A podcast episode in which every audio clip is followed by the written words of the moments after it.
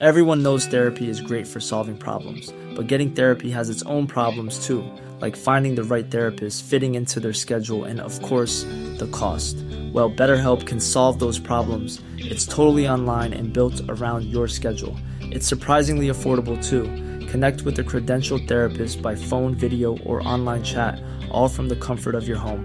Visit betterhelp.com to learn more and save 10% on your first month. That's BetterHelp, H E L P. Hiring for your small business? If you're not looking for professionals on LinkedIn, you're looking in the wrong place. That's like looking for your car keys in a fish tank. LinkedIn helps you hire professionals you can't find anywhere else, even those who aren't actively searching for a new job but might be open to the perfect role. In a given month, over 70% of LinkedIn users don't even visit other leading job sites. So start looking in the right place. With LinkedIn, you can hire professionals like a professional. Post your free job on linkedin.com slash people today. Tony Media. Vandaag in Schotschrift. U kunt mij kennen van de flexibele opiniemaker in de Volkskrant. Veel mensen kennen me ook van Twitter. En ik ben veel bezig geweest met Plakshot het afgelopen jaar. Thomas Hogeling.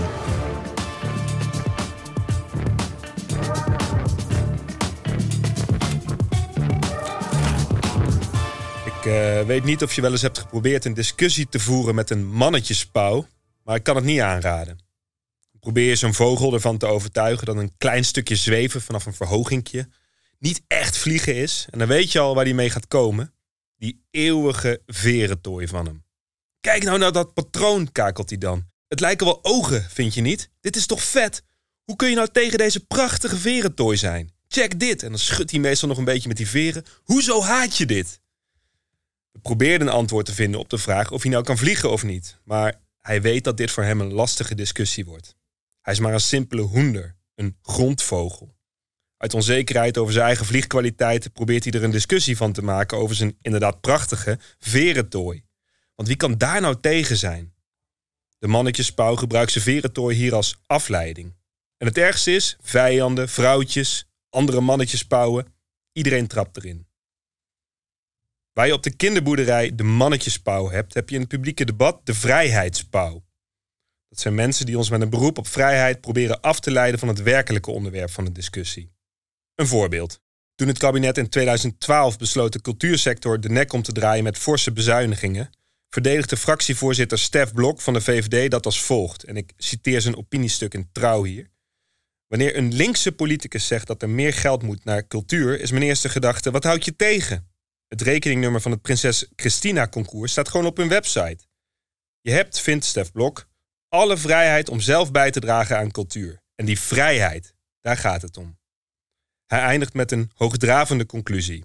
Een overheid die keuzes oplegt is geen teken van beschaving, het is juist andersom. Een beschaafde samenleving laat haar burgers vrij om te kiezen. Stef Blok drukt voorstanders van cultuursubsidie in de hoek van vrijheidshaters. Ben je voor cultuursubsidie, dan ben je tegen vrijheid. Dat is natuurlijk onzin. We betalen met z'n allen belasting en waar we dat geld aan besteden hangt af van wat we als samenleving belangrijk vinden.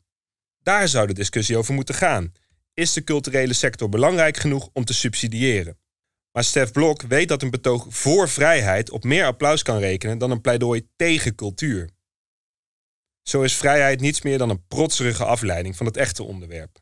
Een ander voorbeeld. Bij de officiële Sinterklaasintocht in Spakenburg waren ook dit jaar nog veel volledig zwarte pieten te zien. Toen de burgemeester werd gevraagd hoe dat nou kon, antwoordde hij, zichtbaar tevreden met zijn eigen redenatie, dat ze daar een mooi beleid voor hebben. Dat de organisatie de voorkeur uitspreekt voor roetveegpieten, maar pieten die zelf een andere keuze maken, die vrijheid daarvoor hebben.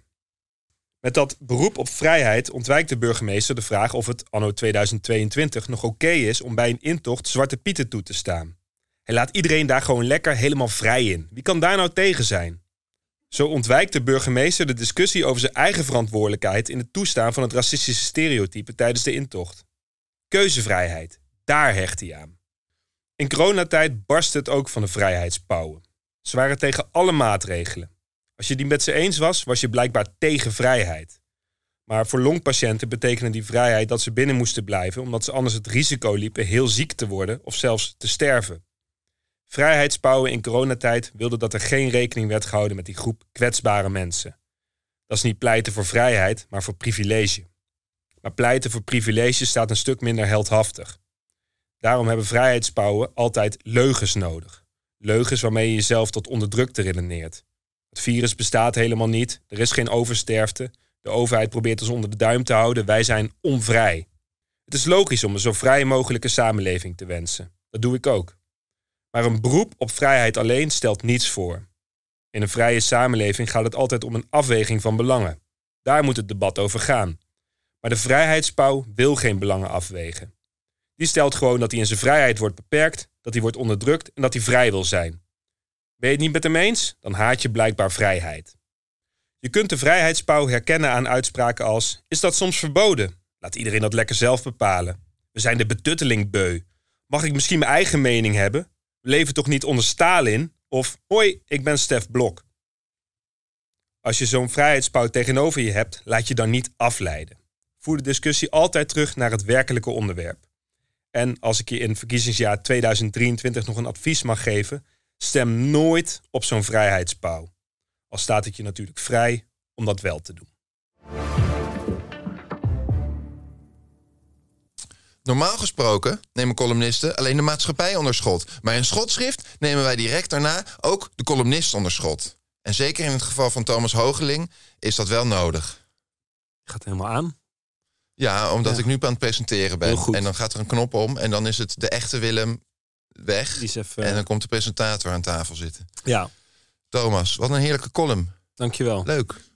Als we elkaar nou geen mietje noemen, Mhm. is dit natuurlijk ook wel een klein beetje gewoon een soort lesje maatschappijleer. Ja.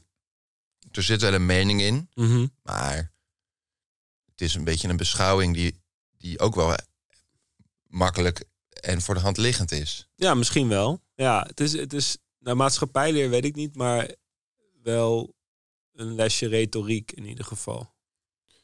Ehm, Ik ben het er best me- mee eens gewoon, hè? Mhm. maar is dit iets wat zo weinig mensen inzien, denk jij? nou ja, het, het werkt heel goed, dat beroep op vrijheid. Eh, je, je ziet het heel vaak terug in debatten en je ziet het niet heel vaak ehm, aangevallen worden.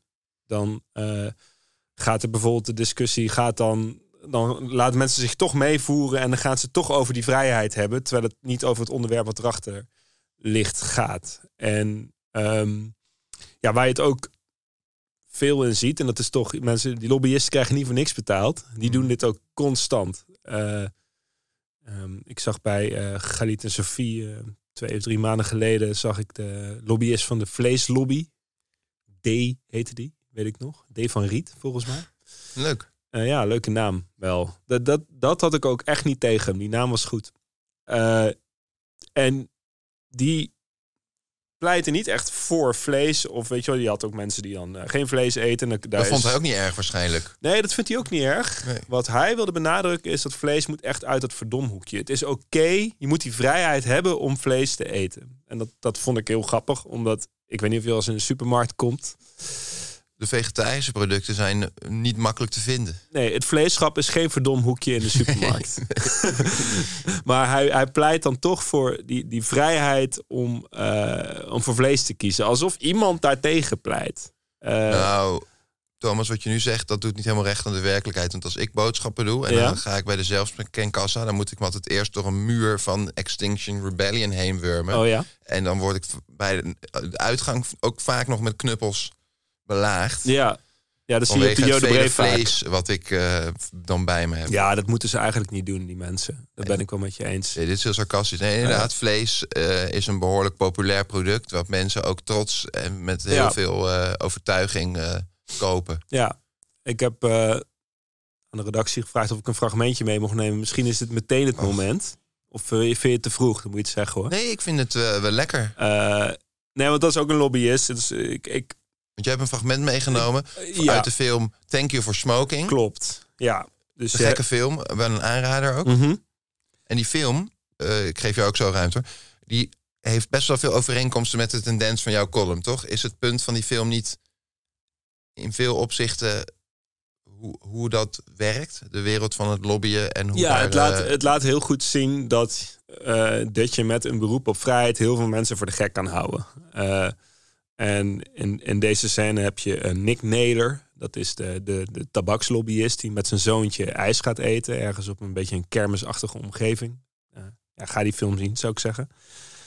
En ehm, ja, eigenlijk vraagt die zoon aan zijn vader van... wat, wat doe je nou eigenlijk? En uh, um, wat nou als je geen gelijk hebt? Het zoontje is niet helemaal vatbaar voor de retoriek van zijn vader. Die blijft er wel doorheen prikken. Ja. Laten we even kijken. So, what happens when you're wrong? Oh, Joey, I'm never wrong. But you can't always be right. Well, if it's your job to be right, then you're never wrong. But what if you are wrong? Okay, let's say that you're defending chocolate and I'm defending vanilla. Now, if I were to say to you, vanilla is the best flavor ice cream, you'd say, No, chocolate is. exactly. But you can't win that argument. So, I'll ask you. So you think chocolate is the end all and be all of ice cream, do you?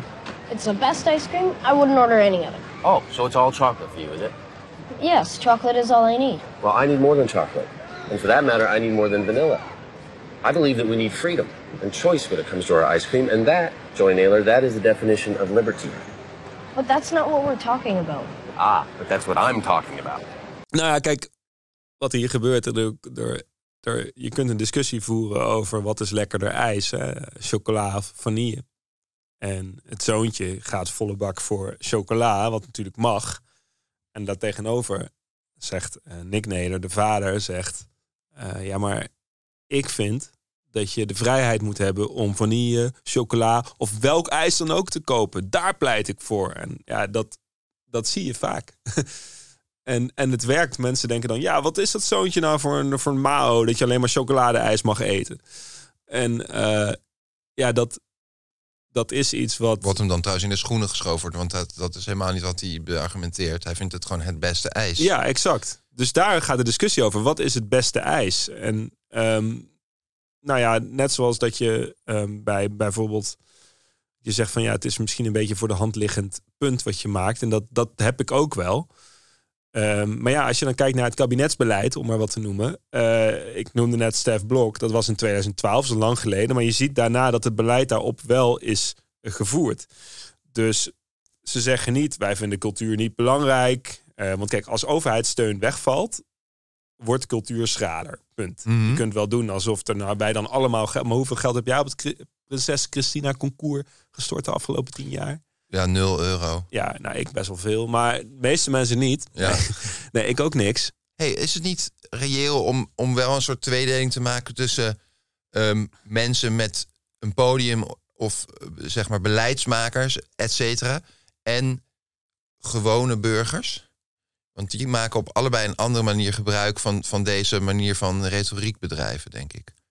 Um, In ieder geval in die zin dat uh, zo'n Stef Blok, ja. naar mijn idee, heel berekenend is. En uh, zich heel bewust is van hoe die een spel aan het spelen is. Ja. Maar een Henk Bres, die ik even als metafoor gebruik voor een heleboel mensen. Ja. Uh, daar misschien soms gewoon puur emotioneel in aan het ageren is. En met misschien een gebrek aan overzicht of, en zelfbewustzijn.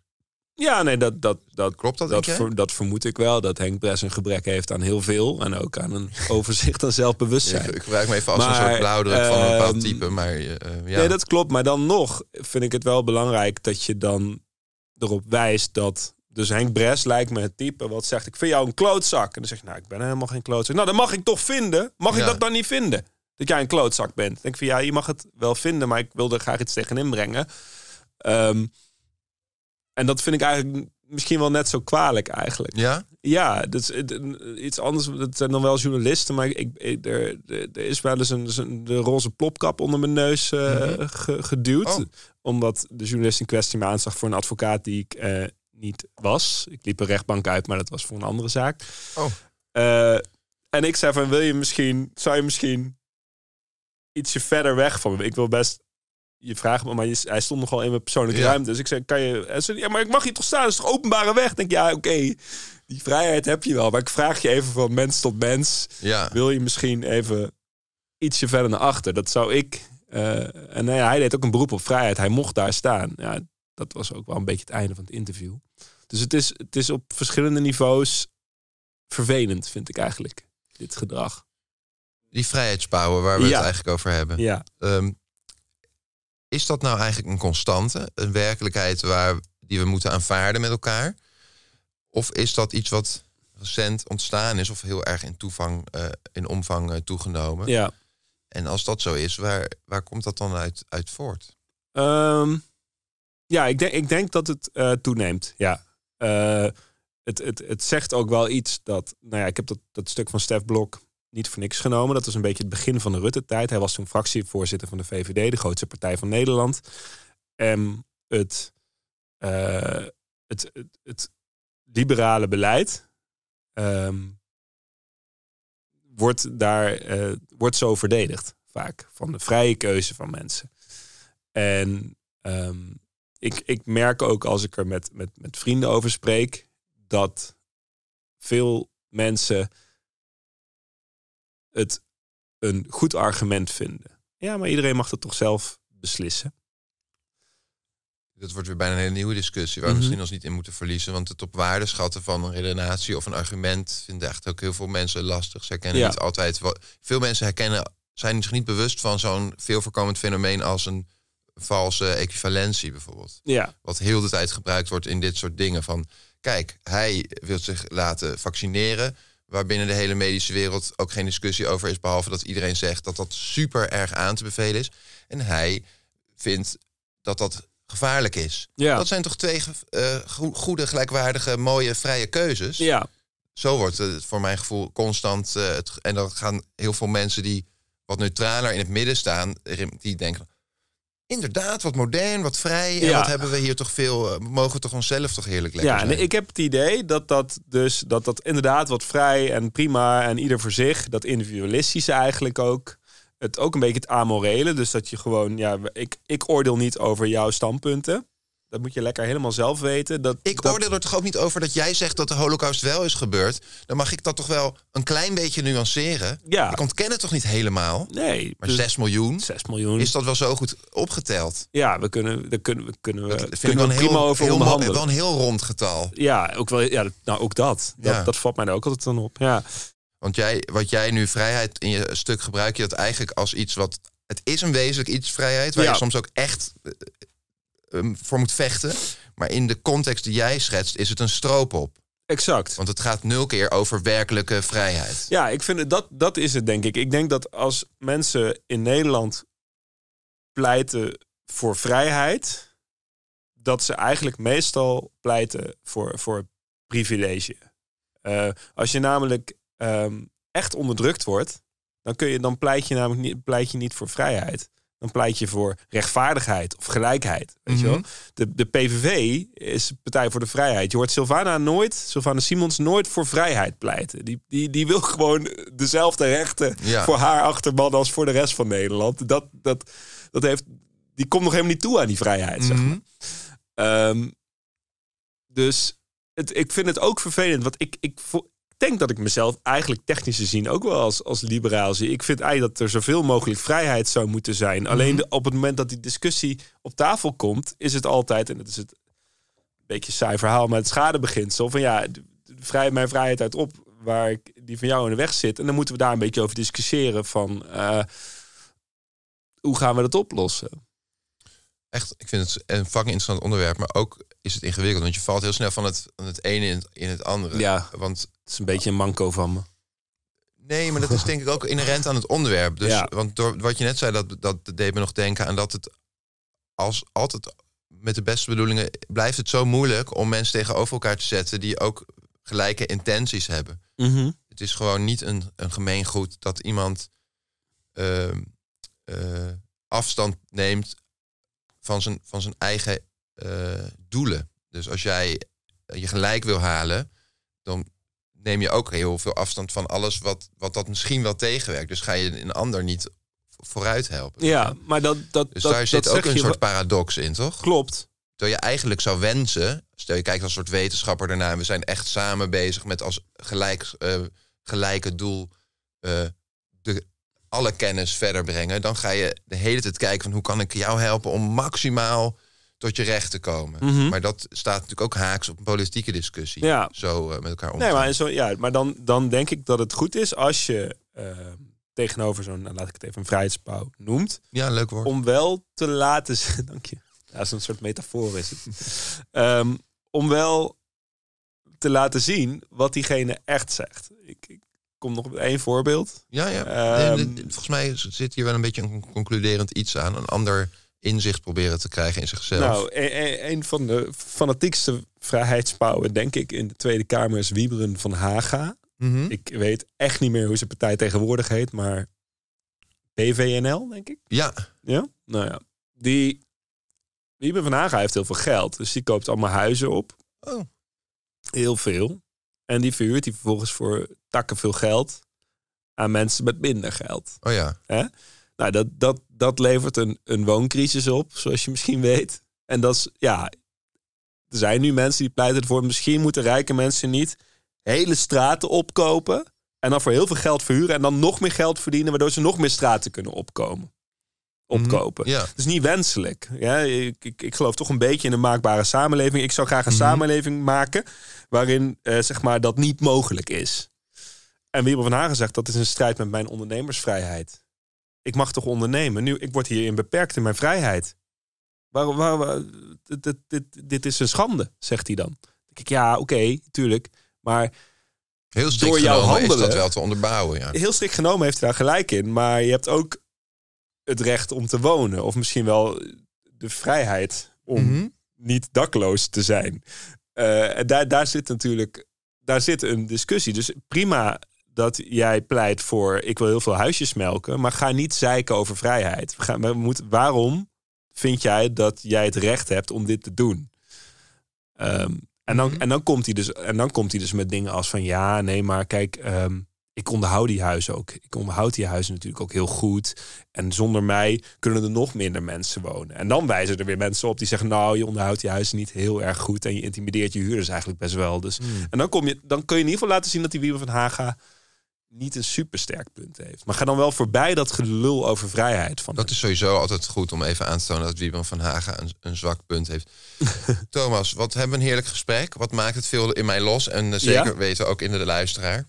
Wat fijn. Ehm, we hebben er al een beetje dat aangestipt. Want ik wil altijd graag toewerken naar een eh, lichtpuntjes op de horizon. En, en, en hoop en ongelooflijk warme vergezichten.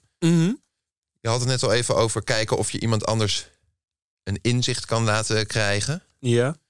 Eh, Het is misschien een beetje herhaling al, maar ik wil het toch nog even een keer noemen. Want, want er zit dus iets moeilijks in bij het proberen. Laten we de politiek even laten voor wat het is. Dat zijn eh gewetenloze hyena's. Absoluut. Maar de buurman en, en je vriendin en je vriend, dat kunnen leuke mensen zijn. En die moet je misschien redden ja. van ongelooflijke intellectuele ineffectiviteit. Heb jij nog inspirerende adviezen of gedachten om te delen? Hoe je daar, ik maak het een beetje half ironisch, maar ik meen het eigenlijk wel. Hoe Ja. kan je er nou echt goed mee omgaan? Nee, maar ik ben Want heel je goed wil in ook niet- inspirerende tips hoor. Je, wil- je wil ook niet, stel, want ik gebruik als voorbeeld vrienden, dus je wilt die ook niet echt kleineren of gewoon pijn doen bijvoorbeeld. Dus je wilt hun als persoon eh, wel in hun waarde laten, maar je hebt een probleem met hoe zij omgaan met jou, Ja. eh, met hun meningen. Ja. Want die, die kunnen ook schadelijk zijn. Mhm. Eh, los dat eens even op. Ehm, nou ja, ik heb laatst gelezen over het Socratisch vraaggesprek. Ik weet er nog niet zoveel van. Het schijnt best moeilijk te zijn om te doen. Maar er komt eigenlijk op neer dat als je gewoon een beetje doorvraagt over de echte bedoelingen, dat je dan meestal degene tegenover jezelf wel tot een conclusie kan laten komen. Eh, dus vraag vooral door over waarom wil je dit? Ehm, en heb je dan geen rekening gehouden met bijvoorbeeld een ander familielid die niet op die datum kan? En waarom is het zo belangrijk dat we het op 22 december eh, organiseren? I don't know. Het is misschien zo makkelijk dat ik er wel overheen keek Ja, zelf. ik vind het- ik vind het- interesse tonen in die anderen en dan daar zwaar oprecht in zijn, is ook eigenlijk een disruptie. Ja, en vooral niet in die vragen niet de hele tijd zeggen... nee, maar kijk, jij vindt dit alleen maar om dat en dat. Nee, gewoon... Echt je Laat die- even laten varen Ja, en gewoon werkelijk doorvragen. Ja, in de rechtszaal werkt dat ook altijd goed. Gewoon zonder eh, duidelijk Daar had je net oordeel. ook over. Je komt veel in rechtszalen, krijg ik het idee. Ja, ik heb rechten gestudeerd. Oh, nou, hallo. Mensen, u eh, hoort ja. het. Studeer rechten. En toon ook eens een keer echte interesse in mensen die ongelooflijk dom zijn. Ja, En laat dat ze ook niet blijken dat je ze dom vindt. en wees niet, maar wees ook niet bang om soms een beetje pedant te doen. Hoe genuanceerd wil je het hebben? Ja. Nou,